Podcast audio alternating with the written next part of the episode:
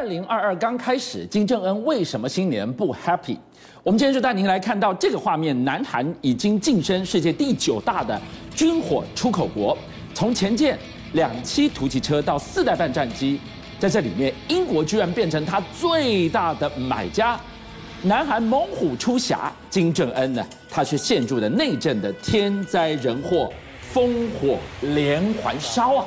事实上，你可以看到，哎，我们过去提到在亚洲这一块，日本感觉上，哎，被美国啊认为是它是很重要的一个盟邦。对。可是很多人没有发现到，其实韩国，尤其是讲南韩的这个地方，是其实也是未来我跟你讲，在亚太地区里面会扮演非常重要的一个角色。你看哦。美国、日本跟南韩的他们这个所谓的防长，我们就讲这个在国防部的这个官员啊，就是部长级了，在很有可能在一月份的时候，预计要在夏威夷碰面。是。那这个碰面当然要谈的第一个是北韩的这个问题啊。你讲到说啊，北韩非核化，虽然哎大家都觉得说北韩到底有没有核子武器的这件事情，对。老实讲啊，哎金正恩这些人会做什么事，你也不知道。是。可是第二个呢，他会提到说啊，除了你违反规定试射飞弹之外，第二个看起来他应该会提到亚太局势的这一块。那所以是不是日本跟南韩未来会在这个所谓亚太区域里面让美国觉得？说，哎，你们两个都是我可靠的盟邦，所以这件事情的背后，你就看到了，我得先把东北亚的首要的心腹大患北韩这件事这根针先拔掉。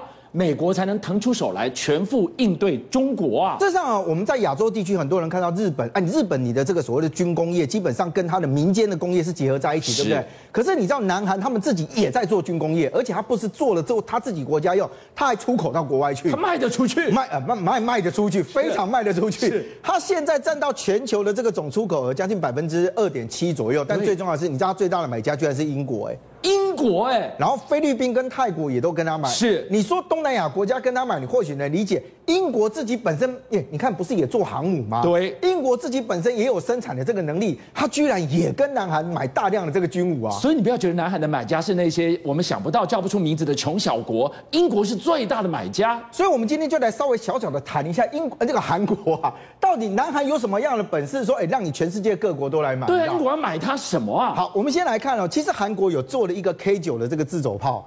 那这个自走炮啊，其实现在就传讲说英国其实也有意啊，在跟他去购买。你在画面上面所看到，事实上很多人觉得说，哎，自走炮啊，自走炮台湾也有啊，美国也有啊，南韩的有什么比人家更好的？我跟你讲，事实上啊，南韩在做这个自走炮的时候，第一个它的射程其实稍微远一点，它大概是在五十四公里左右。那为什么会做这个比较射程比较这个远的这样的一个自走炮？因为其实老实讲，你做的越远，你的精度跟你的准度要要更特别嘛。是，所以它其实把它的整个的射控系统也做了一些的改变。包含到你在行进间涉及的这一块，事实上它也做了一些的调整。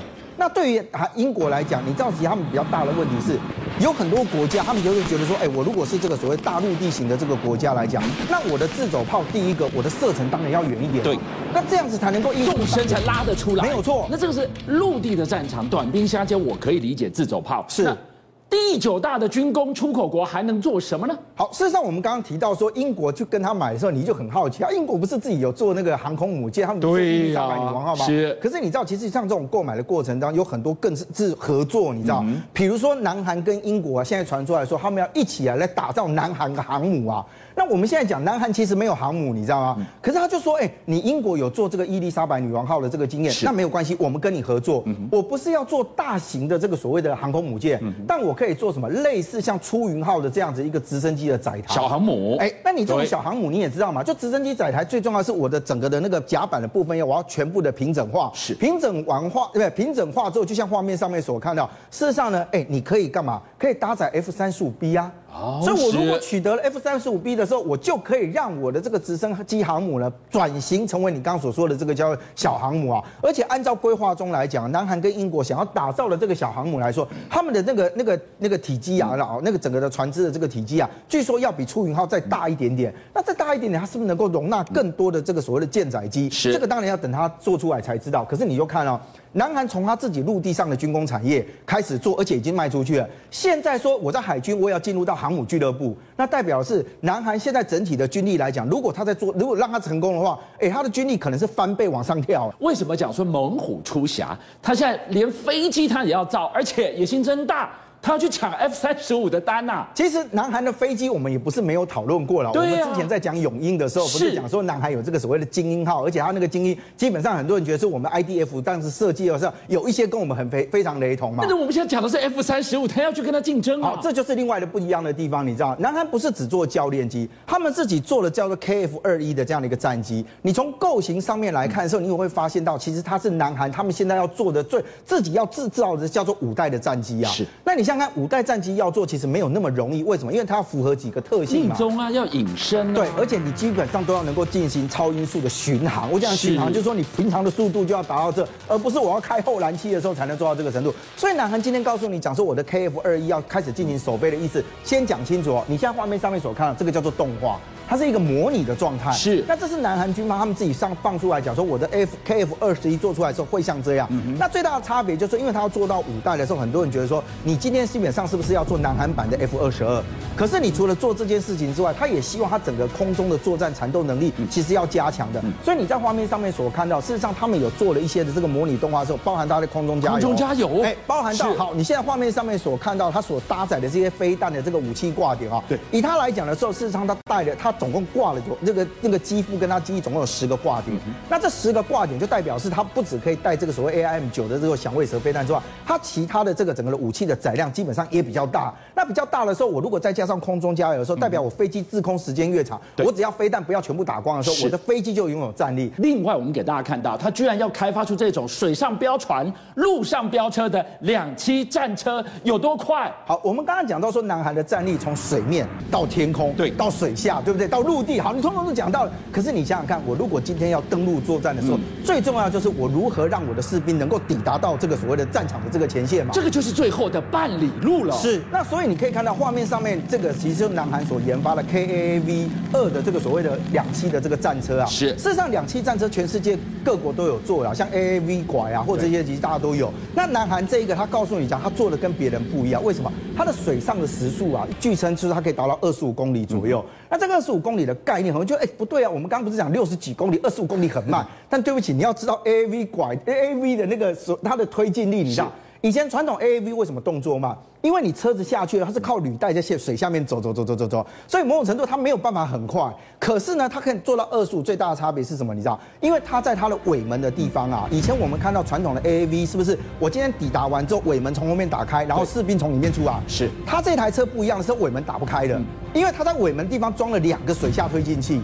所以它某种程度是后面有有挂 turbo，有两个 turbo，你知道？它这样哎那个吹吹了一下，然后后面 turbo 就。你看这个速度。是，所以它的速度其实快哦，而且再就是你有没有发现，它前面其实有一个斜那个斜的那个斜板在水面下面，它也是希望能够减少水力的这个风阻。据说它是跟日跟中国大陆的这个所谓的两栖突击车哦，他们去去去去学习的啊。那它的差别是什么？你知道，它在水上最大的航行时间可以超过两小时，航程可以超过四百八十公里远。但最重要的是，它士兵一次可以搭载将近两个班以上。那两个班的这个士兵，如果他能够成功登陆的话，那对于整个陆地上面单一时间能够进攻的这个所谓兵力来讲，当然了，哎，数量是比以前来说多出一倍啊。好，钟博，我们看到了南韩如猛虎出柙一般的存在，我们就很好奇，金正恩呢，他在二零二二跨年的这一刻。打了这个超级绚烂的烟火，大家都在讲。这会不会是暗夜在吹口哨啊？而且军像人家讲说，北韩这次二零二二跨年，他在这个我们叫主体思想打打的烟火，比南韩还漂亮，比南韩规模还大。来，我们看一下哈，这个呢有美国北韩新闻 NK News 自称取得了他们的卫星照哦，说看到哦那个主体思想塔在跨年节就已经开始在那边扩建了哦，在搭了一些我们讲释放烟火的舞台啊设备，就果然二零二二跨年一月一号。哦，五四三，嘣就。哇，你看看看烟火多么的绚烂，那这样子等于是让你看一下，哎，我金正恩执政十周年，那当然也一定要给我一些这个里子面子，所有的你都要看得到。他不是发射炮弹，他是就就是打烟火。对，还有呢，我也要证明一件事情，就是我现在呢似乎呢不输南韩呐，可能跟南韩一样富足，但是我们要知道，富足不是用来看你放烟火啊，要看你人肚子有没有吃饱啊。所以你就会发现金正恩这次的新年谈话很特别哦。哦。哪里特别？你不要以为你刚刚看到了，好像已经看到好像南韩的画面发生在北韩，你还会发现一件事情是，这次的今年谈话，它从头到尾新年的内容都集中在内政，而且这个内政呢，都一直在讲他五年的宏大计划。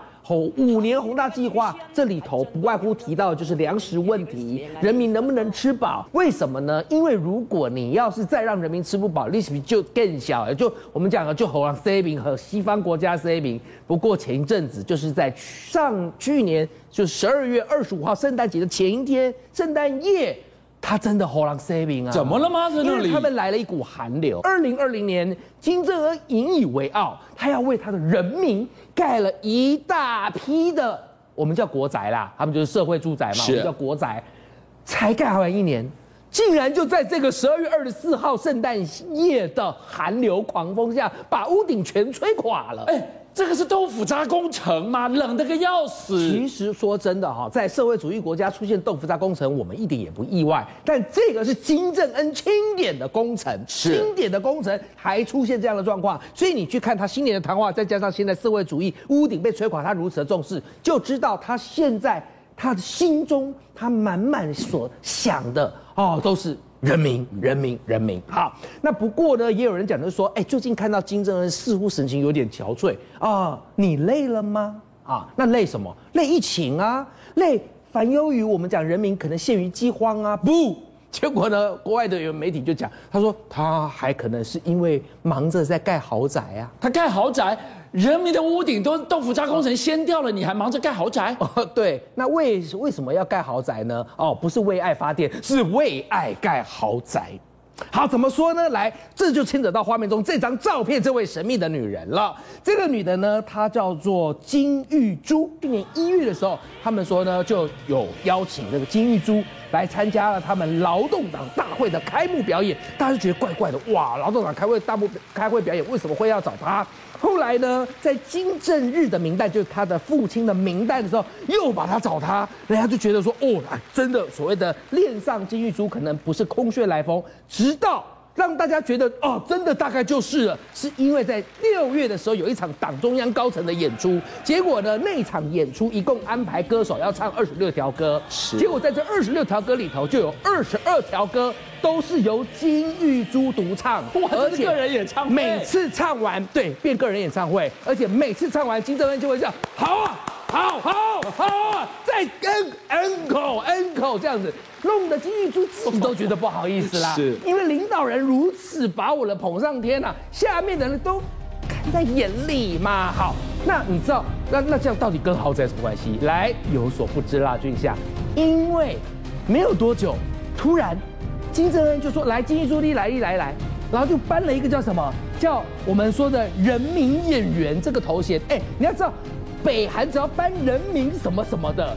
那就是属于一个很大的奖，这个奖呢，邀请您一起加入五七报新闻会员，跟俊相一起挖真相。